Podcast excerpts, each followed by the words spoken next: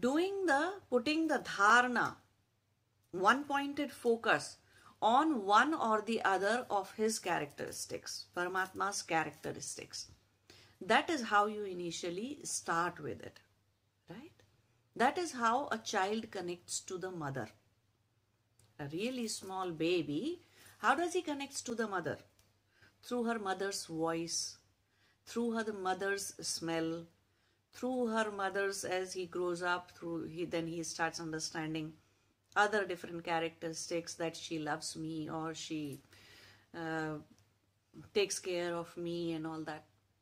So this is how a small, if a small child which is not yet expressive, doesn't talk, and if he can connect to the mother, then exactly in the same way we can connect to Paramatma. So the chintan means the introspection or putting the dharana on Paramatma's gunas, basic characteristics of Paramatma.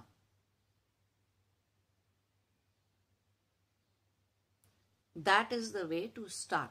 You can be one pointed focus focused on one of the characteristic of the Paramatma is that Paramatma is the creator.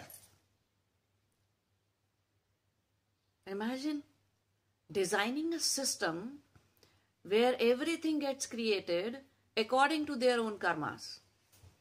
Such a, such a beautiful system.